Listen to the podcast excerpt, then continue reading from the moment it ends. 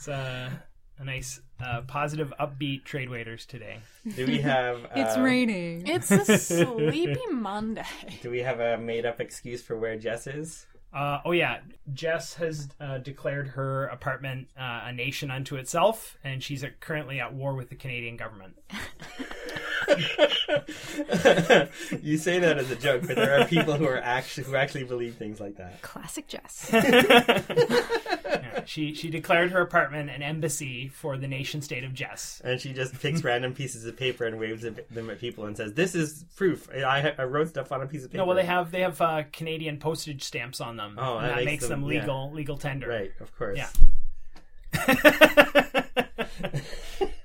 I actually just recently went on like a big binge watch of Sovereign Citizens uh, at traffic stops. It's like pretty fascinating. Oh my god, no, I I can't I can't watch that stuff. It makes me too angry.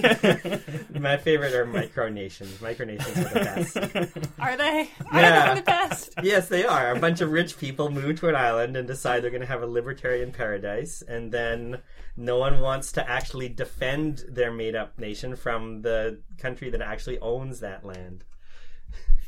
It's great. So they always lose. Agreed. Uh,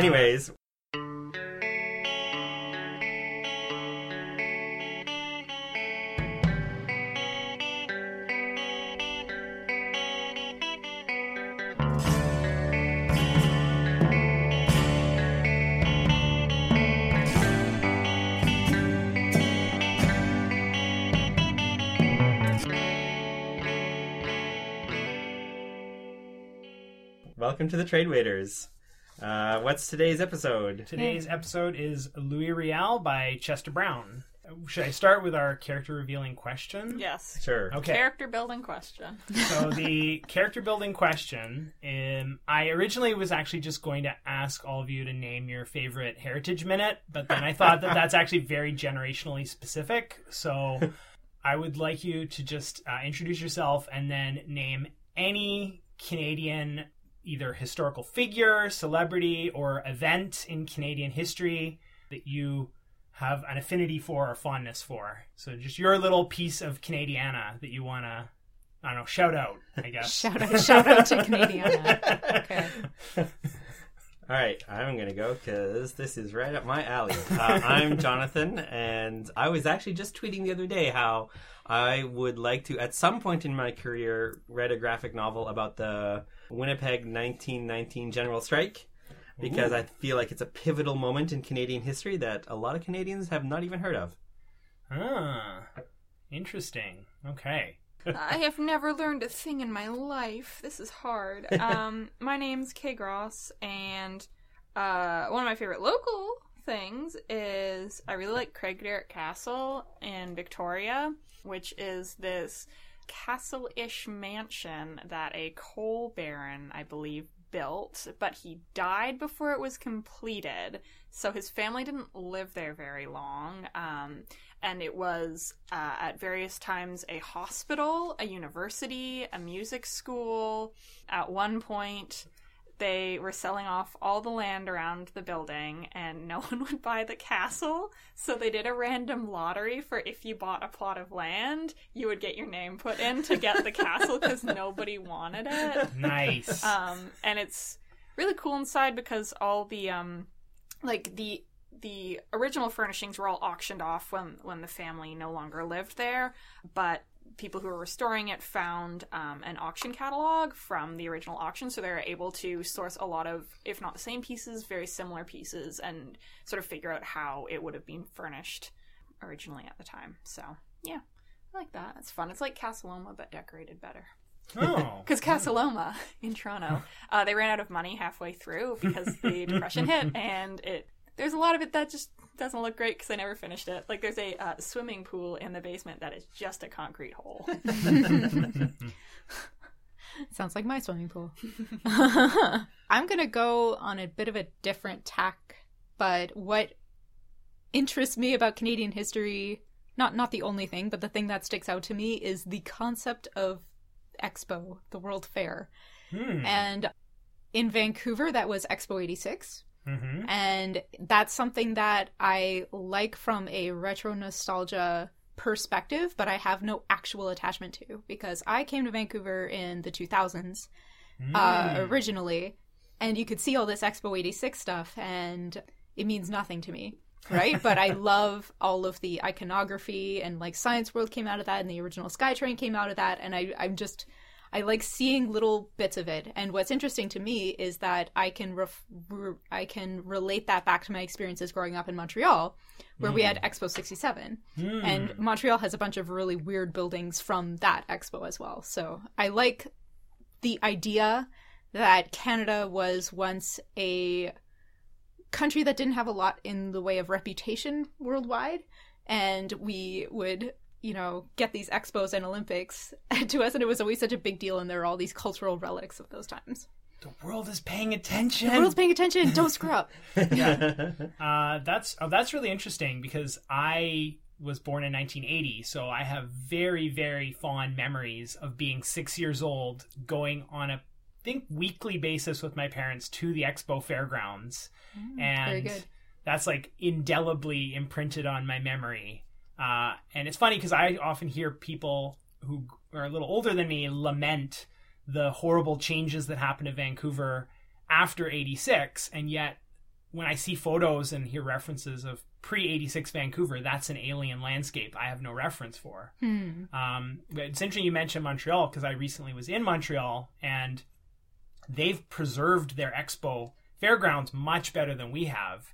And it's sort of fascinating how that is really close to the Olympic fairgrounds and everyone I talk to, and this is I could this just could be my sample set, but everyone I talked to in Montreal like universally reviled and hated everything about the Olympics and wanted all of those buildings torn down. yes And everyone at the same token loved those expo buildings and would would defend them with their life. Like those expo grounds need to stay forever so that people can wander the the expo fairgrounds even though there's vines growing over everything now and it's covered in moss like those have to be preserved so people can wander through and go yes in 67 the world was paying attention to Montreal. yeah, no, it, it's such a bizarre thing to me because I, I, I, I never saw that happen when I traveled through the states.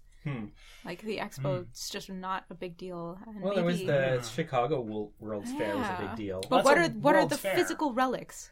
They don't have any physical relics, Right. But there's like a, a sort of a. It, it feels like it has the same or similar cultural relevance to Chicago and to the U.S. that uh, Expo '67 has to Montreal and Canada. Okay. So anyway, I'm Jam, and I'm a nerd for World's Fairs. there we go i like it yeah.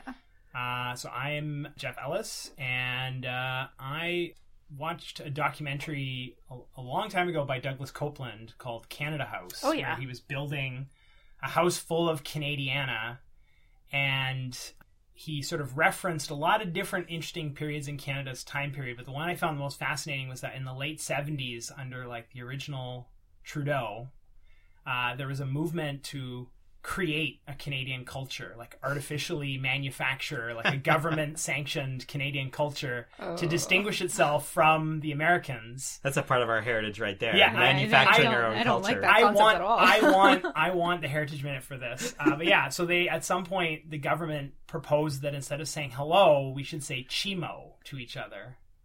That would be the greeting. Is you would say chimo, and it would be uh, like a um, aloha. So it was meant to be hello and goodbye, and you'd say chimo to all your friends. And then they also had this little bird creature called an Ookpik, and that was like the mascot of Canada. And uh, man, anytime I see an Ookpik, I'm just like, oh wow, there's still like little bits of this left over. yeah, Well- it's just this bizarre time in our heritage that we totally are like trying to bury and pretend never happened. Uh, Well, I'm, I'm fascinated chimo, with it. chimo to you all, good listeners. Thank you for joining us. yes. uh, okay, so uh, should we say chimo to this comic book? Uh, Let's. okay, maybe before we actually talk about Louis Riel the comic, I was going to just pull up a little bit of information. I pulled this off Wikipedia, but about Chester Brown, the author. So the whole book was done, uh, written, drawn by Chester Brown. He is a Canadian cartoonist who went through like a variety of different stylistic periods in his cartooning career. Uh, so he started out in alternative comics in the 1980s with a series called Ed the Happy Clown, which is like a really surreal, bizarro, and probably like really I don't know, offensive like indie, independent comic series, which he eventually just like killed off and ended. And then he switched over in the 1990s to doing autobiographical comics, and he became really good friends with fellow Toronto-based cartoonist Seth and Joe Matt. During this period, he produced The Playboy and I Never Liked You, among I think, I think those were like the two prominent autobiographical materials he did. And then after that, he actually rocketed into the public eye with his Louis Riel comic in 2003, which we're going to talk about today. And since then, he also has made two other graphic novels, Paying for It and Mary Wept Over the Feet of Jesus, uh, both talking about uh, prostitution. Uh, the first one dealing kind of with his actual kind of autobiographical dealings with being a John who uh, has a regular prostitute in his life and the second i think referencing prostitutes in the bible and discussing kind of uh, maybe that prostitution should be legalized i think was sort of the premise of that book What? Do, do you think that's his stance? i haven't i haven't read that book i've, read um, i've read all of his other work i have not read his most recent his 2016 book and uh, louis riel is probably one of my favorite uh, works that he's done though i always will remember the first time I read The Playboy because uh, that was the first time I'd ever read an autobiographical comic, and I was really struck with the. I don't know. I don't really want to say courage, but in a way, I just like have to say courage to just like put yourself out there to that level to like share such personal and intimate things about your life with a large audience of people. Like I wouldn't have I wouldn't be able to do that. I couldn't be that honest with with uh, with my work, and so I was really just struck with how much he just sort of lets it all hang out in his work and doesn't seem to care what people think about him in the work that he creates. And uh, I think that uh, yeah, Louis Riel is probably his most. I don't know. I feel like it's his most accessible work just because it's sort of this historical book that's done in a very different style from a lot of his other work, um, and that's why I wanted to cover it for Trade Waiters today. I don't know if anyone has any other uh, things to add on Chester Brown.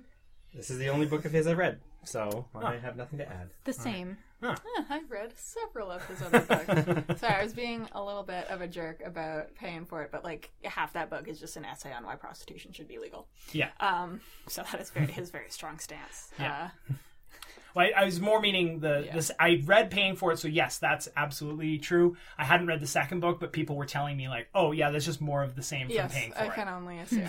um, yeah, yeah. No, I've read. I can't remember if I've read the Playboy, but I know I've read. I I never liked you. Yeah, I'm paying for it, and I don't know. Of him, Joe, Matt, and Seth, uh, I prefer the others' work. Hmm. Um, but yeah, he appears quite a bit in Joe Matt's work because they were all sort of like making comics in Toronto at the same time. Um, That's kind of fun though.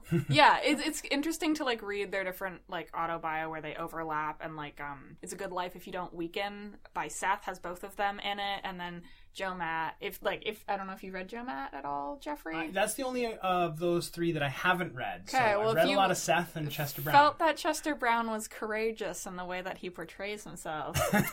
oh boy, you're gonna love Joe Matt because he portrays himself in the most disgusting way. yeah, I see. Um, I, just I- like, and I say this coming from sort of like I enjoy some of Joe Matt's work, but like, who boy would never want to meet him. yeah. I, I want to come back to the the word courageous because I just can't think of a better word, which is just I I just I do respect the ability to put that much of yourself on display, whether what you put on display is You, like you can truly worth like the sacrifice. yeah, but respect, but maybe not recommend.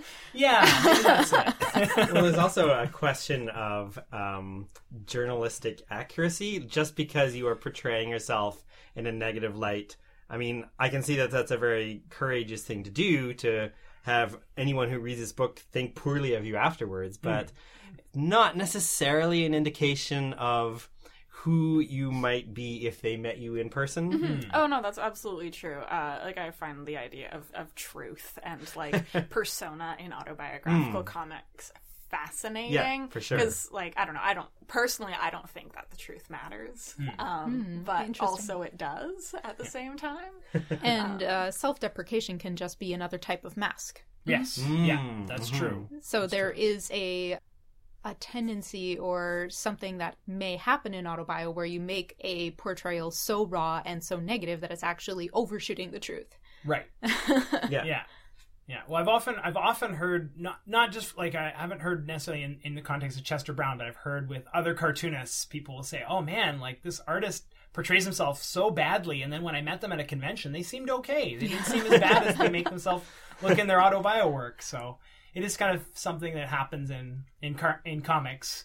Um, one one other quick sort of side note I was going to mention is that in paying for it, he has footnotes like he has in Louis Riel, and in all the scenes where he talks to his friends, he gave his friends a chance to respond, and only Seth took him up on it. But if you read paying for it, you can read like paragraphs of writing from Seth responding to the content of how he's depicted in that work. Wow. Yeah. And I did say I really appreciated that as The a mechanism for yeah. journalistic integrity, I guess. Yeah, I think it's yeah an, an interesting way to be somewhat transparent, kind of. Um, yeah, I don't know. As someone who makes autobio or has in the past, every once in a while, the question of like, can I tell this story, and like, how do the other people involved, how would they feel about it, and do I have to get their p- permission, and sort of that. So I think that that is interesting to be like, well, you know, I wrote a book, and you can write your own book, or you can write footnotes in my book. Yeah, yeah, yeah, yeah, yeah. Yeah, I appreciated. I appreciated that he was willing to print those words in his footnotes. Um, all right, let- can we do just like a really quick summary of the the plot Yes. before we get into Yes. Do you, responses to it? do, did you want to, Uh, I can. or Um, sure.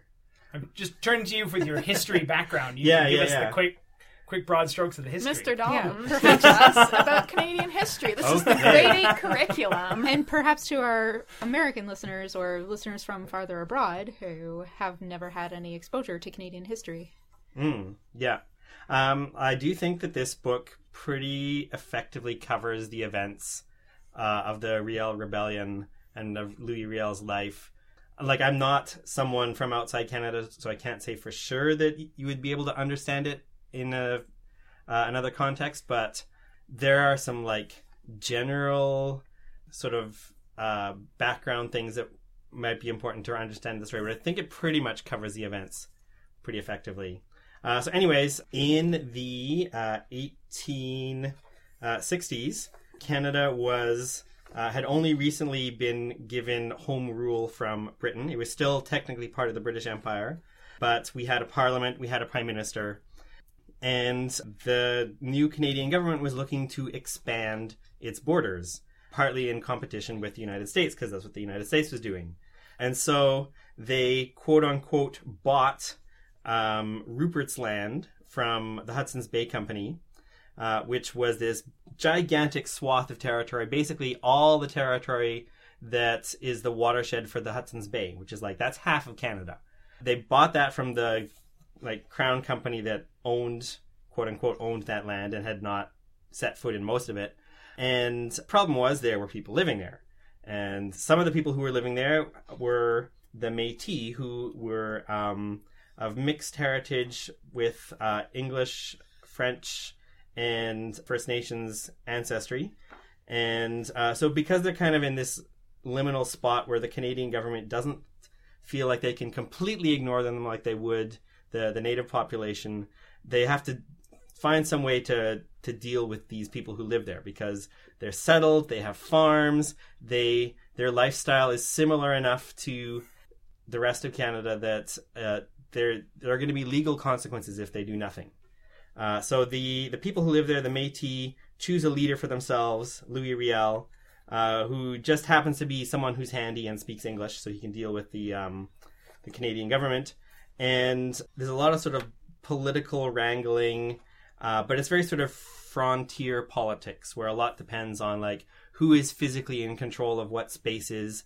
Uh, can you like block the surveyors from showing up and like making a map of your land. And for the first half of the story, most of the players involved are trying to avoid bloodshed uh, with limited success, but the a lot of this is sort of legal or it's, it's political in the sense that they have like uh, makeshift elections and makeshift trials, and they're trying to like establish a, a society that can deal with uh, a Western style democracy. And there's a lot of like political tensions going on. Uh, there is a English uh, settler, Thomas Scott, who is executed by the Métis. They hold a, a trial for him, uh, and that this incenses the Anglophone population of Canada. They sort of turn him into a martyr, and then they're they're out for blood.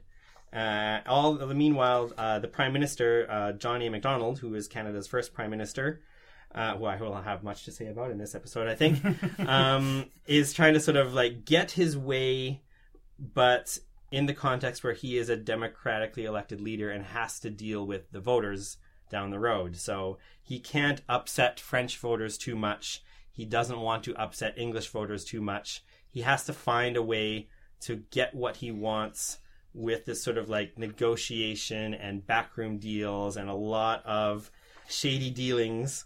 And eventually, the Metis get a province, uh, which becomes named Manitoba, and everything seems like it's all set. The the one part of what they have to do though is that uh, Louis Riel gets exiled to the United States. Uh, and then things don't go well after that. Canada does not keep its end of the bargain. Uh, and so the Metis have like moved further west and they're trying to start another independent state, and that also doesn't go very well. They get Louis Riel back into Canada to lead them. Uh, he has decided that he is a religious leader, and that he is the the next prophet, and that um, this is what will give them the power to sort of create this independent state. But they're outgunned by the Canadian military and Louis Riel gets arrested and he has a trial and uh, he is hanged for treason. Yeah, that's a pretty. That was not very succinct. No, I think that's that, that covered all the Okay. important important points. Yeah. Hmm, yeah, there's a lot going on here. Yeah. Yeah. So I obviously I like this, which is why I recommended it. Uh, Right. Impressions from the group. So the first thing that I wanted to say is that uh, I'm not a fan of history. I have a really difficult time accessing historical stories, historical books. Uh, and I read a tweet recently, I forget who made it, but someone lamenting the fact that comics is such a powerful medium and could be used for so many other purposes than just the fiction and commonly autobio that it's used for. And history, I think, is one of these things where comics works really, really well. So I found this work quite accessible. You always have to be, as John mentioned, you always have to be a bit careful about, you know, how the author is coloring the events, which is true of any historical work. But I, I found it a nice way to digest where you could relate the picture of the person to like what they are doing in space and time and I felt like it lent a really good atmosphere. Like if I was reading this in prose for example, it would have been really difficult for me to understand the or or get a really concrete sense of how big and far apart everything was and how long it took for just information and people to travel back and forth but i thought that was conveyed really well in this comic and mm-hmm. was really important to the events uh, as they unfolded Yeah, awesome. Yeah, I, I definitely think this is one of my favorite examples of using a comic to explain a historical event because.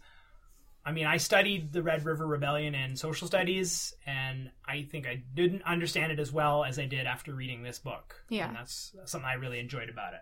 Yeah, um, I used to read a lot more like historical stuff, and I'm getting back into reading like biographies and things. And I just came out of reading a different biography on somebody else. So, and I'm discovering that I, I quite like biographies. Uh, I think as a as a genre to read. So this was interesting. I read it in grade eight because it was like one of the one of the comics that related to the curriculum. So my teacher was just like, "You like comics? Here." and like gave it to me uh, and it was definitely great at the time and yeah it was really interesting um, reading it again um, sort of like looking at it from like where comics is now versus where it was then and like i think uh, brown mentions in his like introduction or his forward that like people at the time mentioned it looked a bit like Tintin, but he was really going for like Orphan Annie, which like yeah, I can really see that influence. I don't know. There's something about the way he draws comics that I I don't know if it necessarily like appeals to me personally. Like it's I think it's doing the things he wants it to do, but that doesn't necessarily like intersect with what I want to read as a reader. Um like there's something sort of uh, static about his shots even when there's movement in them. So I don't know. It was a little dry maybe for me, but um like yeah, I mean comics and um history go very well together. Yeah. Yeah. I think I would have been way more lost just reading this in prose form because I know every time I try to read like nonfiction books, it takes me a, a good chunk of it to like remember who is who and what are the like significances of these things. Yeah. And yeah. All right. Um, this is the, the second time I've read this book, and I think I enjoyed it even more the second time through. Maybe because I know a little bit more of the historical context for the story, uh, and it's. I'm sure that Chester Brown and I don't have very much politics in common at all, but I really like his take on these events. Uh, I especially like the way he portrayed John A. Macdonald. Like this totally fits with everything I know about our first prime minister and the guy whose face is on the ten dollar bill. Not anymore. Oh, what? Yeah. Yeah, new ten dollar The bill. new ten dollar Oh, bill is gonna have yeah. um uh, Hen- yeah Henrietta. All right, good. Because failing screw that test. guy. He's an a hole. Not a fan of John A. Macdonald here. I, man, I feel bad. I feel bad for forgetting the name of who replaced John A. Macdonald, but it's um Hang on. A civil rights. oh yeah, yeah, yeah. I uh, also, from also New forget her Brunswick, name, but I I know think? I know who she is. She has a heritage minute. Oh yeah. Uh, This is why we need. Viola Viola Desmond. There we I go, Viola pretty Okay, yeah. This is why we need books about Canadian history because Canadians don't know our own history. It's true. Yeah, yeah. This like for for the sake of um people from away, uh Louis the Riel Rebellion is similar in uh context to uh it's basically as close as Canada gets to our civil war. Like a lot of the sort of the cultural forces coming together and then like one side succeeding over another uh and Louis Riel. There are still people who see Louis Riel as like flat out a villain, and other people for whom he is their sort of their champion. Um, Hmm. I'm not. I don't want to make too big an analogy between Louis Riel and the the South because they are obviously very very different, but uh, it carries about that much weight in Canadian history as the Civil War would for the for U.S. history. Hmm. That um, I. I'm not sure how I feel about that analogy, just because like recently when I was in Winnipeg, I uh, took a photo of this wonderful giant stoic Louis Riel statue that they have in their city. Uh, so I think he is definitely like a, a folk hero in, in the city of Winnipeg. I, I think, unlike say Andrew Jackson, uh, Louis Riel deserves to be a folk hero. Uh, that's my personal opinion. that I am also correct. well, I'm not going to argue with you about Andrew Jackson, that's for sure. So, um, yeah, I, I would say that maybe, obviously, uh, there's not enough people that think he's a villain that they are asking for the statue to be removed. There's more people seem in that favor of. statue's not in Ontario. Yeah, okay, Yeah. fair enough. And I don't know, right? I don't know if whether Louis Riel as a villain is something that people in the East actually feel anymore, or whether it's just a meme. That's fair. Hmm. you know, Uh-huh. that was repeated of like Louis Riel, bad guy. And so they grow up, they're like, Louis Riel, bad guy. And they never looked Mm-hmm. into it one way or the other. And you actually look into it and you're like, hmm, maybe maybe the reason people think he's a bad guy is because they're racist and um, they don't believe in te- treating the Indigenous people of Canada fairly. Hmm. Like yeah. maybe I don't know. Just a thought. yeah. I'm just oh throwing no, it out. There. and I think that comes across very effectively in this book, uh, which I'm really happy about because I think this is an important part of Canadian history, and I think putting it in the context of a biography is a great way of getting across how Canada became a country and that it wasn't all sunshine and rainbows. Hmm. Definitely. Um, yeah, like the land we are on today is unceded territory. Yep. hmm Um, yeah, this book just served as like a good reminder that Canada does not treat its Indigenous people well. And Yeah. that is really garbage. Yeah.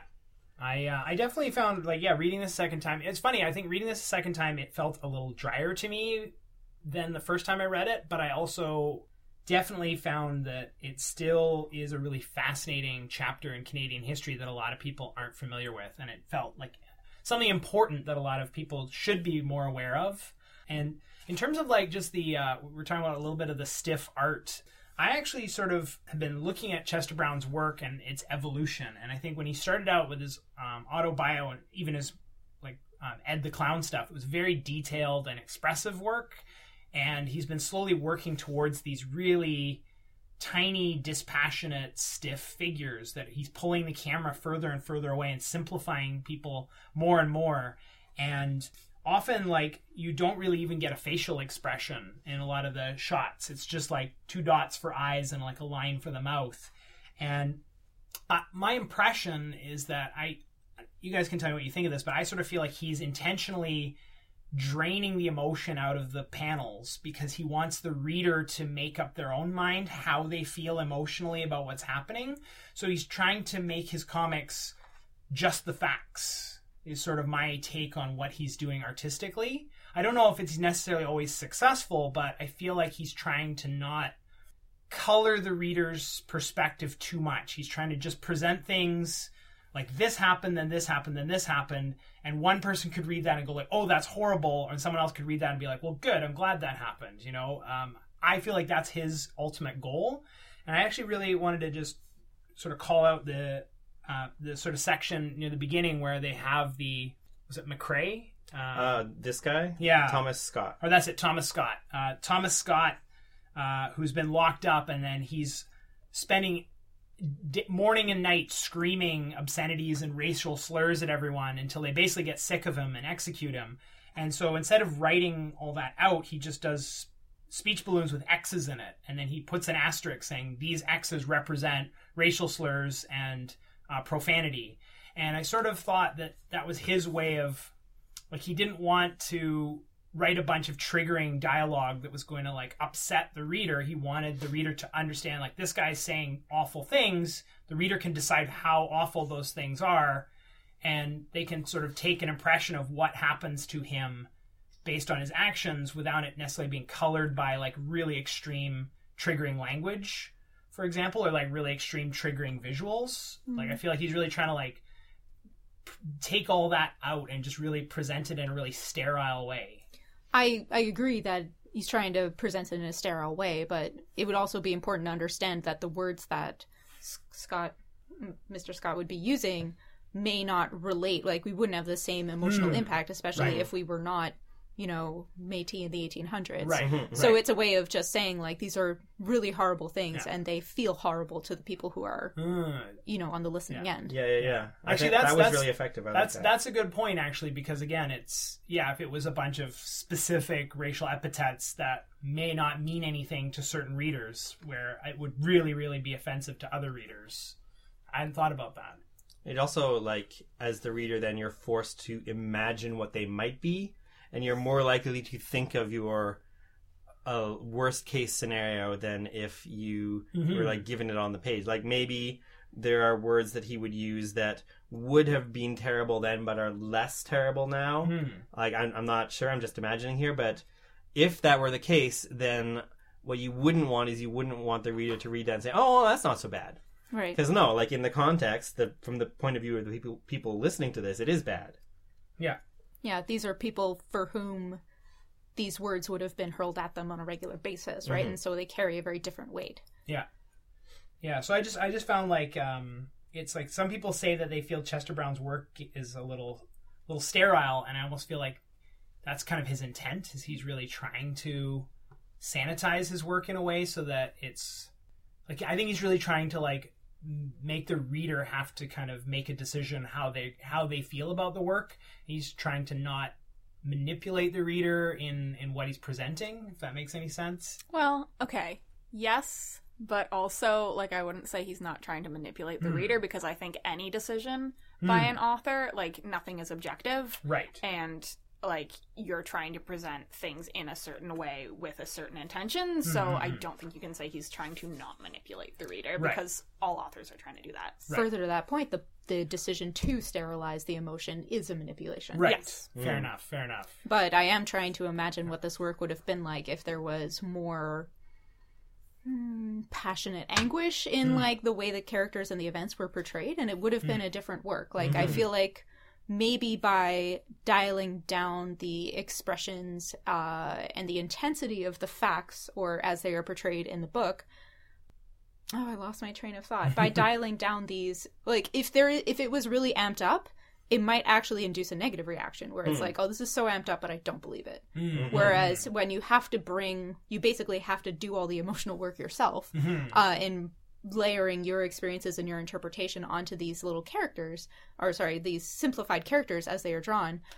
You don't have that adverse reaction mm-hmm. that you might mm-hmm. have if there was, for for example, like someone who was making a passionate speech that you very much disagreed with. Mm-hmm. Yeah, like Yeah. I, I feel like it's the difference between uh, a documentary and a historical drama, where this is mm. going for the documentary angle of like trying to have that artificial journalistic distance, where like these are just the things that happened, uh, which is kind of, I mean, it, it's artificial. It's not. Uh, there is no such thing as objective journalism Yeah. but he's trying to sort of take that on rather than to be um, like if I were going to write a story about Louis Riel, I'm sure I would go much more in the direction of the historical drama, just because I think that is more sort of my approach to things Hmm. to like make have all these emotions and everything like that. Uh, and I'm not sure which is the better approach. I'm not sure there is a better approach, Hmm. Right. but I, I think you're right. He's he's trying like the the simplicity of everything uh, is is deliberate. Uh, I'm not sure that it's the only way to do this, but it, it is the way he chose to do it. Yeah, I mean, you guys can tell me what you think of this, but I almost kind of feel like maybe if if you had a more like a more passionate uh, representation, I could see this being a little more divisive in the readership, where some people would be like, "Oh, this is just propaganda by whatever point of view I disagree with," where because he's trying to sort of distill it down to just like the facts, it's a little easier to sneak under some people's maybe initial barriers. But again, Yeah. how these facts Right, are curated right, right. is in itself Fair a kind of enough, fair manipulation. So I agree, but you have to be careful uh, by how far you take that interpretation, Mm-hmm. Yeah, right? Because fair you enough. Still every every choice. Every choice of moment, every choice of angle is a choice that is framing the situation and framing Mm-hmm. the facts. Yeah. And I mean, I don't know. We could maybe even talk about just like like the structure of this biography. Like I, I think I, I found it interesting. Like it just throws you into Riel's like adulthood. You get a little bit about his childhood and like growing up, but not in depth at all. It just sort of like goes straight to the action. Like these are the events that we're going to cover. And these are the events that have significance within this narrative, and it just focuses on those. Um, Yeah, it's almost Yeah. incomplete as a biography because it doesn't Hmm. cover the long periods of time where he's exiled in uh, Montana. Montana. or Yeah. like he was in that asylum i think for Yeah. a period of time and it, it's just sort of like ah he's in the asylum now and then you know cuts back and forth which you know maybe is why it lends itself this sort of to the comics medium because like if you did all that in comics that would be such a long book um, but certainly reading this book made me interested in maybe checking out some other biographies to get a more complete picture um, or just a different picture because that's something I've found recently in reading biographies is once I finish one, I want to read another one by somebody else to get a different Hmm. point of view and context. That's a good way to do it. yeah. Yeah.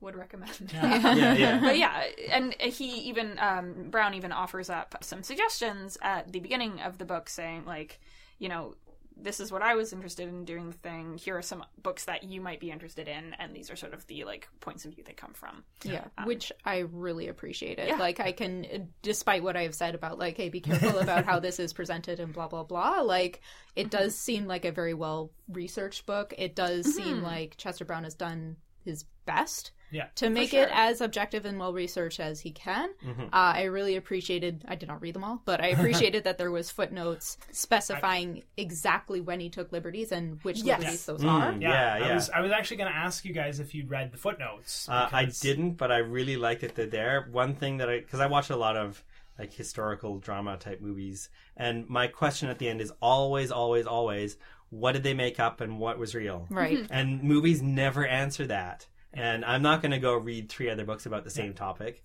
So, like, I like that if I really want to know, this book has footnotes. I can check. Yes, I love I love being able to see where did you get your sources? What are Yeah. the sources? Mm-hmm. Like what did you take from where and how are you changing it? Yeah, and I one thing I liked a lot about his footnotes specifically was that when he made a change, he often would then explain like I felt that what was important was this so I did this and this to streamline things but still communicate this idea. So I felt like he at least had a good rationale for why he was deviating from the, the mm-hmm. facts. Yeah. Mm-hmm. Yeah, um, I browsed the footnotes, and some of them were like he was actually a com- this person riding away on a horse was actually accompanied by one other person who had no material relevance to what was happening. So it's like okay, Yeah, like so I'm I- I'm okay with those. I didn't kind of want to draw two horses. Yeah, it's like fair. fair. Like, I just want to say this as an aside that I really love the way he drew horses in this.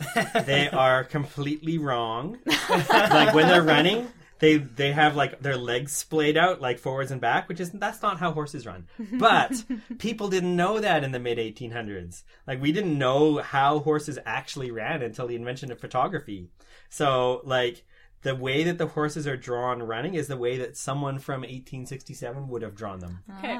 Also, I mean, one of my own arguments with my own work, because I can't draw things very well, is just it doesn't have to be accurate, it just has to be believable. And, Yeah. like, or clear. yeah, believable and clear. Those are the, like, I feel like important things when you're drawing a comic. Um, but yeah, his his art style is so simplified. Never questioned those horses once. I also don't know how horses move. I never go outside, and I don't know what animals are. yeah, I when you bring this up, I was like, "What? What's your problem with the horses?"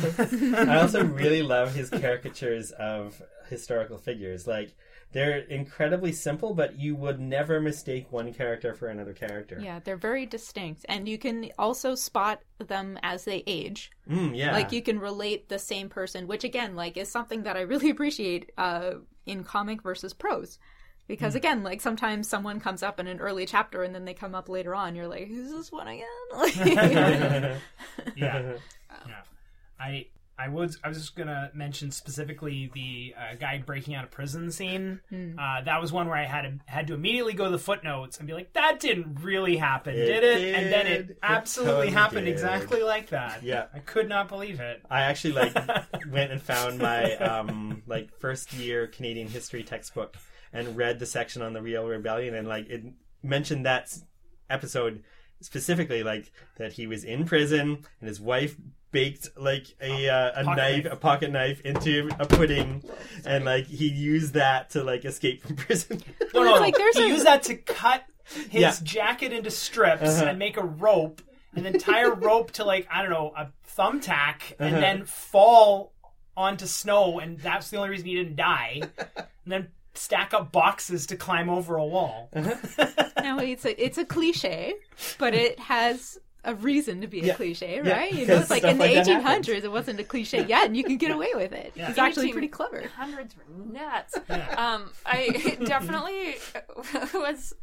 Uh, I don't know if amuse is the right word, but like, you could just decide you were gonna arrest someone if you got enough people together. like, if you. This is actually uh, a mild example of that. They're like lynch mobs of various kinds were like a staple of that time period. Pretty scary, pretty terrifying in many cases. In this case, it's like okay, they're they're trying to like dial it back and like have an actual sort of trial. Yeah, you described this as frontier politics, and I Uh-huh. think that that's not a phrase that I had heard a lot before, but it really rings true because a lot of the events that happen in this book are like, oh well, we'll do it anyway because there's no police and they're not Yeah. going to be physically able to stop us. So Uh-huh. screw 'em, You know? and if you wait for the police, you're going to be waiting a year. Yeah. So Yeah. you got to do something. I, I, I, I also, yeah. I mean, I don't know. Just overall, like the the politics um, make a lot of sense. I mean, obviously because they're based on real events, but I mean, I, I the the whole sort of um, situation where they Johnny Macdonald needs to get this railroad built and he can't get the money for it. And then he realizes that if he antagonizes the Métis to a point where they have another uprising, the public will want the army out there. And then if he uses the Canadian Railroad to get the army out there, he can like justify the need for the parliament to fund this railway because his whole ambition is he needs to get this railway built across Canada. So they throw the Métis under the bus just to get this railway built, and they they did it, guys. So if you ever ride the rails across Canada, that's how we did it. Anyways, Oh, I just, I just want to like provide a little context because the one thing that I felt I needed more of from this story is more context of why is Johnny Macdonald doing this, Mm. and, and I think the thing you have to understand about him is that his vision for Canada and a lot of what Canada is is because of him because he was the one who like convinced everybody that we should be this country. Mm. Uh, his vision for Canada is that it is white and conservative and English speaking and Protestant. Mm. And if you look at the the policies he put in place throughout his career, they don't always line up with that because the only way he can get Canada to be a country is to deal with the fact that half of the population speaks French. But the fact that in 2018 only a quarter of the population speaks French is in large part because of John A. Macdonald, because he succeeded in his goal. He blocked French settlers during this, like these events were a major factor in why the west of Canada is English speaking. Uh, Mhm. Because the the reason, like, it, it's sort of implied in this book, but not really explained very effectively. The Quebec voters were generally in favor of Riel because he was a francophone, and if Riel succeeds in his mission of having a bilingual Manitoba, then francophones outside Quebec have a future. Mm. Uh, and if Johnny Macdonald gets his way, and somehow suddenly there's all these English speaking settlers in Manitoba and they can outvote the French and the Métis, then he succeeds in his ambition to have a, an Anglophone Canada. Mm. Uh, Johnny Macdonald was also the one who did the worst treaties with First Nations. Like all the, the worst treaties that people were compelled to sign were like under his watch. And he wrote a law saying that First Nations people who had signed a treaty and had like reserve land set aside were not allowed to leave that land. Hmm. Uh, and then he sort of starved them out, like because the deal was always like you get to live on this land. We're going to give you this tiny sp- space of land because we've killed all your food sources. Uh, so we're going to give you food while you learn how to farm, and then the food never came. Yeah. So like, the Yeah. the re like conquering the West was a big part of John A. Macdonald's ambition, and I think we get to see in this book one little window of how he did that. Yeah. Yeah, and I, I yeah, I think um, that's one of the reasons I feel like this is an important book for Canadians to read. I think it gives you like a good perspective. It gives you kind of the counter perspective because I think a lot of people when they go to high school they'll take social studies and be like John A. Macdonald founded Canada. He built a He railroad. built the railway. What a great guy! And we don't really hear about like we don't really hear about how the sausage got made. You know, Yeah. is Yeah. essentially Or- what what it is. what I remember from social studies is like Louis Riel threw a rebellion, and it's like it was basically that sentence, and Yeah. you're like, well, why did he do that? That seems silly, Yeah, you know. Like, and without the rest of this context, it's Yeah. really hard for you know an eighth grader to form a complete picture of Mhm. Yeah. of his history and all of its uh its nuance. Yeah, and I, yeah, I think for anyone who thinks that Canadian history is boring, I think this this shows you that there's actually a lot of interesting history in Canada. Yeah, I, I think like us as Canadians, and also maybe I'm using us as in we are all white Canadians. Um, like we tend to not remember other histories, and I think like I was talking to some of my uh, friends who are American um, the other night who live in America, and I was saying, oh, I have to finish reading this book because I'm recording a podcast, and they're like, oh, there was a like rebellion in Canada. What what do you even have to rebel about? And I was like, okay, I get that you think you're joking right now, but also I'm just gonna send you a bunch of resources um, because this is really interesting and important, and a lot of these things really impact like the lives and well-being of like the indigenous peoples of Canada today. But yeah, to and continue like to impact it today. absolutely. Mm-hmm. And I was like, I'm gonna send you some stuff about the missing and murdered women, and like they were like, oh my god, I didn't even know these things were going on, and like I don't know, I think we can all do better and be better at educating ourselves and learning more and trying to use our own privilege to help those who need the help. I guess I don't know. Yeah. I don't know. No, no, no. Anyways, for I- sure. And I think comics is a, a great medium to do that in because the the cost of production of a comic book is so much lower than a movie. Yeah. Like we don't have I don't know if there's a movie version of the story of Louis Riel because even if there was, it certainly wouldn't be in theaters. Hmm. Um, because like we don't uh, we're too small a country to produce that kind of content, but Right. you can make a comic and you can like have one person just like here's a bunch of stuff that happened and like get that out there and people can read it. Yeah, yeah. I mean, and also, I mean, I saw Passchendaele. We we don't want to we don't want to produce movies about our own history. It's not. It doesn't turn out well. It doesn't- Passchendaele came out when I was in grade 10 and coincided with being in Canadian history in grade 10, and we had to go see that in theaters as part of the curriculum. It was bad. That was yeah. Passchendaele was pretty bad. we just you, you don't want to Hollywoodize Canadian history. It doesn't not work. good. It's not You good. shouldn't Hollywood Hollywoodize any history, really. Yeah, fair enough. But yeah, uh, yeah. Okay. Okay, let's. should we should we wrap it up? Sure. It sounds sounds like everyone enjoyed it. Uh, maybe we'll should we do like would recommend and shout outs? Is that right? Yeah. Okay. Uh, yeah, um, I would definitely recommend this book. It was really interesting, and I want to read some more biographies. Oh, yeah, I'm going to shout out our friends. Ian Boothby and Nina Matsumoto made a book with Scholastic, and David Dedrick colored it. Uh, it's called Sparks. It's great. They had a book launch recently, and it was super fun and super cute. And I loved seeing them like do some drawing and like q&a with kids and stuff. It was really adorable. The book's about this brave cat and this really smart cat and they team up together to fight crime in a robotic dog suit and it's just really adorable and fun and i would absolutely recommend checking it out. It's called sparks um, and it's available everywhere. It's doing super well. Go read it Rad. Uh, I would recommend this book, Louis Riel. I thought it was very accessible. I thought it was, as we've discussed, an important thing to read about and would broaden your horizons and it would be a pleasurable experience along the way. So definitely check it out if you want if you've never read it, I think is what I would recommend.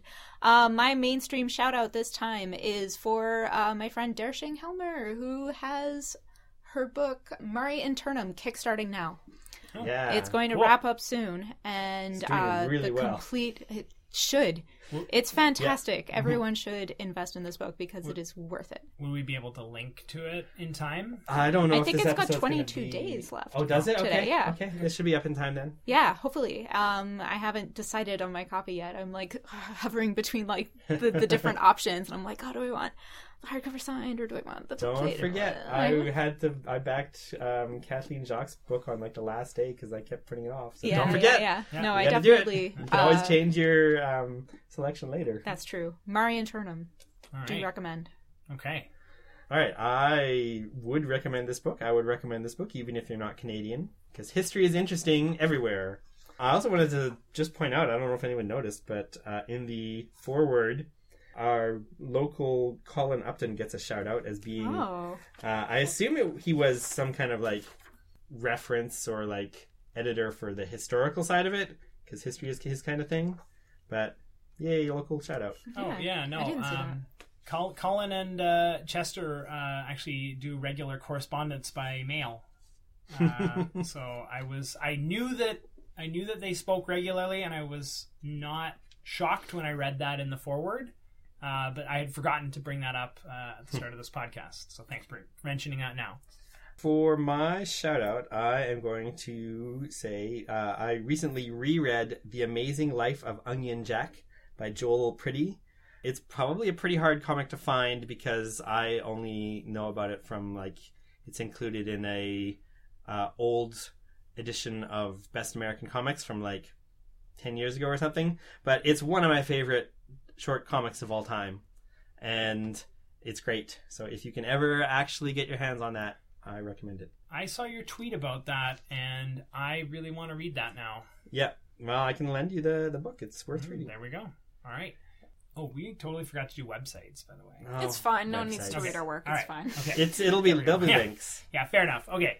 Um, we'll just cut that. Uh, so yeah, I'm Jeff Ellis, and I'm gonna shout out Firebug by Johnny Christmas. I was just at the book launch yesterday, and it is. His, I think I could be wrong, but I think this is his first book through image that he has written and drawn. I didn't realize. that. Yeah, and it is about a volcano goddess. I have not finished it yet, but the art is, I think, the best art he's made in his career thus far. And I'm so excited for future projects from Johnny, and I'm really happy he's doing as well as he is. So, Yeah, yeah. Johnny Christmas. Yay! I'm so sad that I missed both of those book launches. Uh, our next book will be volumes one and two of Battle Angel Alita by Yukito Kishiro. Get your hands on Battle Angel for next time. Uh, the Trade Waiters is presented by the Cloudscape Comic Society. Thanks to the Vancouver Public Library for letting us record the, in the Inspiration Lab and Sleuth for the music. You can find us at tradewaiters.tumblr.com as well as iTunes, Google Play, SoundCloud, and Stitcher. Thanks for listening.